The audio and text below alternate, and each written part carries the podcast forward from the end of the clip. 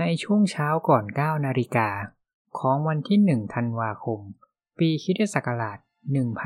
1938 ได้เกิดอุบัติเหตุครั้งใหญ่ ที่สะเทือนใจแก่ชาวเมืองแซนแอนโทนิโอ รัฐเท็กซัส ประเทศอเมริกา เมื่อในช่วงเวลานั้นมีฝนตกหมอกลงหนา จึงทำให้วิสัยทัศน์ภายในเมืองนั้นไม่ดีมากนัก รถโรงเรียนคันหนึ่งได้เกิดเสียไม่สามารถขับต่อได้ และได้มาจอดเสียอยู่กลางรางรถไฟทางใต้ของเมืองแซนแอนโทนิโอ ในขณะที่คนขับรถนักเรียน ซึ่งเป็นแม่ชีและครูประจำชั้นของโรงเรียนกำลังพยายามสตาร์ทเครื่องอยู่นั้น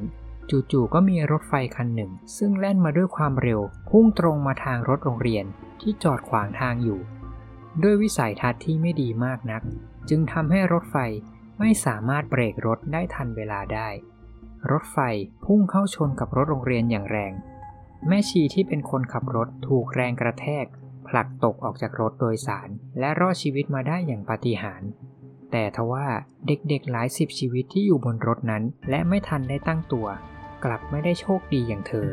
จากเหตุการณ์นี้มีผู้เสียชีวิตมากถึง 30 คน และส่วนใหญ่ก็คือเหล่าเด็กๆ ที่อยู่ในรถโรงเรียน ซึ่งมีอายุระหว่าง 12 ถึง 16 ปี หลังเหตุการณ์การสูญเสียครั้งใหญ่จบลง ผู้คนจำนวนมาก ต่างก็เศร้าและเสียใจกับการสูญเสียครั้งนี้ โดยเฉพาะกับแม่ชี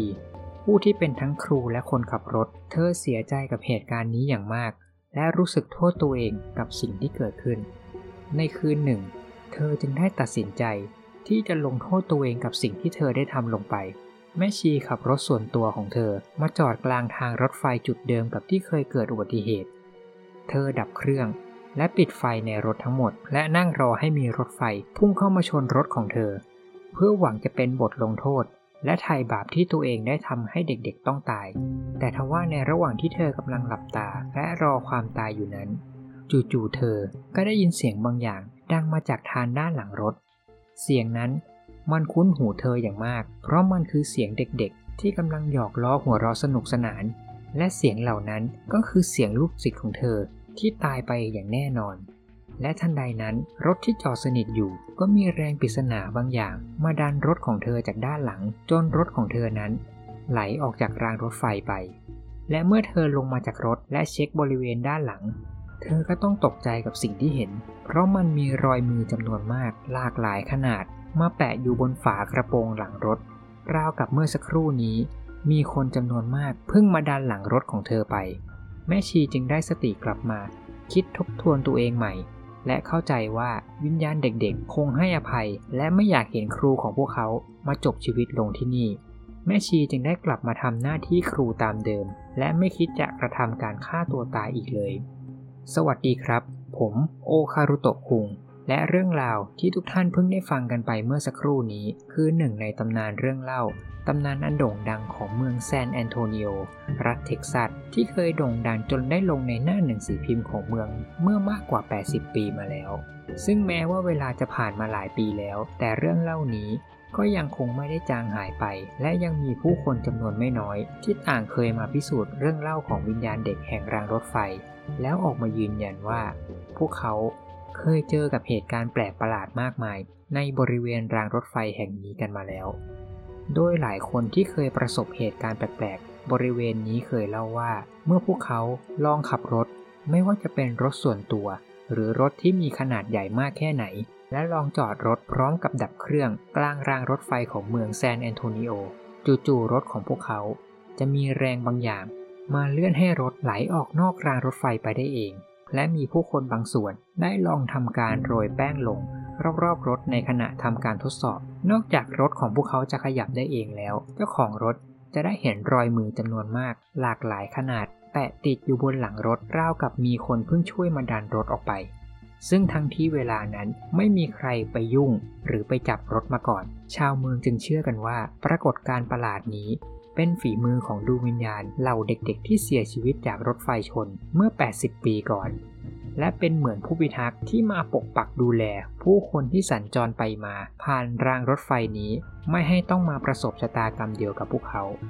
แต่นอกจากเรื่องเล่าของลายมือปริศนา และรถที่ไหลออกจากทางรถไฟได้เองแล้ว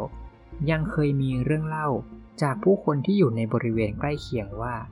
ช่วงดึกสงัดบางคืน เคยได้ยินเสียงอะไรบางอย่าง ชนกันอย่างแรงที่บริเวณรางรถไฟ แต่เมื่อลองออกไปสำรวจก็พบแต่เพียงความว่างเปล่า แต่ในบรรดาเรื่องเล่ามากมายที่เล่าต่อๆกันมาเกี่ยวกับสถานที่แห่งนี้ ก็มีเรื่องเล่าที่เรียกได้ว่า สร้างกระแสอย่างมากเกี่ยวกับบริเวณรางรถไฟแห่งนี้ นั่นคือเรื่องราวจากนักท่องเที่ยวจากต่างเมืองที่มาเที่ยวเมืองนี้ และได้ทำการท้าพิสูจน์ความเฮี้ยนของรางรถไฟแห่งนี้ โดยเรื่องราวได้เกิดขึ้นในวันหนึ่ง ได้มีนักท่องเที่ยวจากประเทศเม็กซิโก ได้มาเที่ยวยังเมืองแห่งนี้ โดยมีเพื่อนสองคนที่เป็นคนในเมืองแซนแอนโทนิโอพาเที่ยวชมสถานที่ต่างๆ ของเมือง และแน่นอนว่า สถานที่สำคัญที่พวกเขาพาเพื่อนต่างเมืองมาเที่ยวชม รางรถไฟของเมืองที่ร่ำลือ โดยเพื่อนเจ้าถิ่นก็ได้เล่าเรื่องราวและตำนานที่เกิดขึ้นในที่แห่งนี้ให้เพื่อนชาวเม็กซิโกฟัง แต่เมื่อเพื่อนคนนี้ได้ฟัง ก็กลับไม่ค่อยอยากจะเชื่อ และอยากจะลองพิสูจน์เรื่องเล่าด้วยตัวเอง เพื่อนสองคนก็เลยเปิดโอกาส โดยเขาสองคนได้ลงจากรถ และให้เพื่อนชาวเม็กซิโกขึ้นมาขับรถแทน ชายคนนี้ก็ได้ทำการขับรถไปจอดที่กลางรางรถไฟ พร้อมกับดับเครื่อง และเข้าเกียร์ว่างไว้ แต่ไม่นานหลังจากนั้น รถก็เริ่มมีแรงบางอย่าง ผลักให้รถเริ่มไหลไปข้างหน้า ด้วยความตกใจ ชาวเม็กซิโกคนนี้ เลยพยายามรีบเหยียบเบรก แต่ทว่ารถกลับยิ่งไหลต่อไปไม่หยุด จนชายคนนี้เริ่มตกใจสติแตก ทั้งเหยียบเบรก ดึงเบรกมือ หรือแม้แต่เปลี่ยนเกียร์รถ เป็นเข้าเกียร์พีรถก็ยังไม่ยอมหยุด จนกระทั่งรถไหลออกจากนอกรางรถไฟไปแล้ว รถจึงค่อยๆ หยุดลง หลังจากเพื่อนสองคนที่เห็นเหตุการณ์ทั้งหมดก็ได้วิ่งไปตรวจสอบเพื่อนของเขา ก็พบว่าเพื่อนของเขานั้นอยู่ในสภาพเหงื่อแตก พูดโวยวายบ่นเป็นภาษาสเปน และชาวเม็กซิโกคนนี้ก็ขอร้องให้รีบพาเขากลับโรงแรมที่พัก และออกจากที่นี่ให้เร็วที่สุด แล้วหลังจากนั้น ชายชาวเม็กซิโกคนนี้ก็ไม่กล้ากลับเข้าเที่ยวเมืองแซนแอนโทนิโออีกเลย อีกหนึ่งเรื่องเล่าที่เกี่ยวข้องกับรางรถไฟแห่งนี้ เกิดขึ้นกับหญิงวัยกลางคนชาวเมืองแซนแอนโทนิโอที่พบเจอกับประสบการณ์หลอนในช่วงกลางดึก โดยเธอได้เล่าว่า ในคืนหนึ่ง ขณะที่เธอกำลังขับรถกลับบ้าน และกำลังจะผ่านรางรถไฟแห่งนี้ เธอก็เหลือบไปมองข้างทาง แล้วเห็นเด็กผู้หญิง อายุประมาณสิบขวบคนหนึ่งยืนอยู่ข้างทาง มือข้างหนึ่งถือตุ๊กตาหมี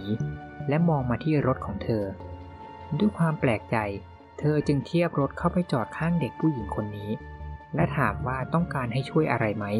เพราะเวลานั้นเป็นช่วงที่ดึกมาก ไม่ควรมีเด็กมายืนในที่เปลี่ยวแบบนี้ เด็กจึงได้ชี้ไปที่บ้านหลังหนึ่ง ที่อยู่ไม่ห่างมากนัก พร้อมกับบอกว่า ช่วยพาเธอไปส่งที่บ้านตรงนี้ให้ที บ้านของเธอคือตรงนั้น หญิงคนขับรถเลยตอบตกลงและเปิดประตูรถให้เด็กมานั่งข้างเธอ พร้อมกับใส่เข็มขัดนิรภัยให้เธอ หลังจากขับรถใช้เวลาไม่กี่นาที ก็เดินทางมาถึงบ้านที่เด็กน้อยคนนั้นชี้ไว้ แต่ไม่ทันที่รถจะจอดสนิทดี จู่ๆเด็กสาวคนนี้ก็เปิดประตูรถและรีบวิ่งไปที่บ้านทันที ไม่มีแม้แต่จะกล่าวคำอำลา หรือขอบคุณแม้แต่น้อย ด้วยความตกใจหญิงเจ้าของรถ เลยรีบเปิดประตูรถ เพื่อหวังจะเดินตามไปที่บ้านของเธอ และพูดคุยกับผู้ปกครองของเด็กคนนี้ แต่ปรากฏว่าเมื่อเธอเปิดประตูรถลงมากลับไม่พบเด็กคนนั้นแล้ว มันเป็นเวลาแค่ไม่กี่วินาที และไม่มีทางที่เด็กจะวิ่งไปบ้านได้เร็วขนาดนั้น หรือจะแอบไปหลบซ่อนที่อื่นก็เป็นไปไม่ได้แน่นอน แต่ที่ยิ่งตกใจกว่านั้นคือ เมื่อเธอมองกลับมาในรถของเธออีกครั้ง เบาะที่เด็กคนนั้นเคยนั่งยังมีเข็มขัดนิรภัยยังล็อกอยู่ที่เดิม ไม่ได้ถูกปลดล็อกแต่อย่างใดราวกับว่าเด็กคนนั้น ทะลุผ่านเข็มขัดออกมา จนกระทั่งทุกวันนี้ ผู้คนที่ผ่านไปผ่านมาในเส้นทางนี้ ก็ยังบอกเล่าเรื่องราว การเจอเหตุการณ์แปลกๆอยู่ตลอด รวมถึงบางคนที่เคยได้ถ่ายภาพติดวิญญาณที่เชื่อว่า มีวิญญาณของเด็กหญิง ในลักษณะโปร่งแสงสีขาว ติดเข้ามาภายในกล้องด้วย หรือเหล่าบรรดาคนที่อยากมาพิสูจน์และนำแป้งมาโรยที่รถหลายครั้ง ก็ยังมียืนยันว่า เจอรอยมือแปลก มาแปะประทับตามรถ หรือโดยเฉพาะบริเวณท้ายรถ ทุกครั้งที่ลองจอดรถระหว่างรางรถไฟนี้ และทั้งหมดนี้ครับ ก็คือเรื่องราวของตำนานรางรถไฟ แห่งเมืองแซนแอนโทนิโอ กับวิญญาณเหล่าเด็กๆ ที่ยังวนเวียนปกป้องดูแลสถานที่แห่งนี้ ขอขอบคุณทุกท่าน ที่ติดตามรับฟังเรื่องราวจนจบนะครับ ใครที่ชอบเรื่องเล่าแบบนี้ ก็ฝากกดแชร์และกดติดตาม เพื่อเป็นกำลังใจ ในการเล่าเรื่องราวใหม่ ๆ ด้วยครับสำหรับตอนนี้ผมก็ต้องขอกล่าวคำว่า ขอบคุณและสวัสดีครับ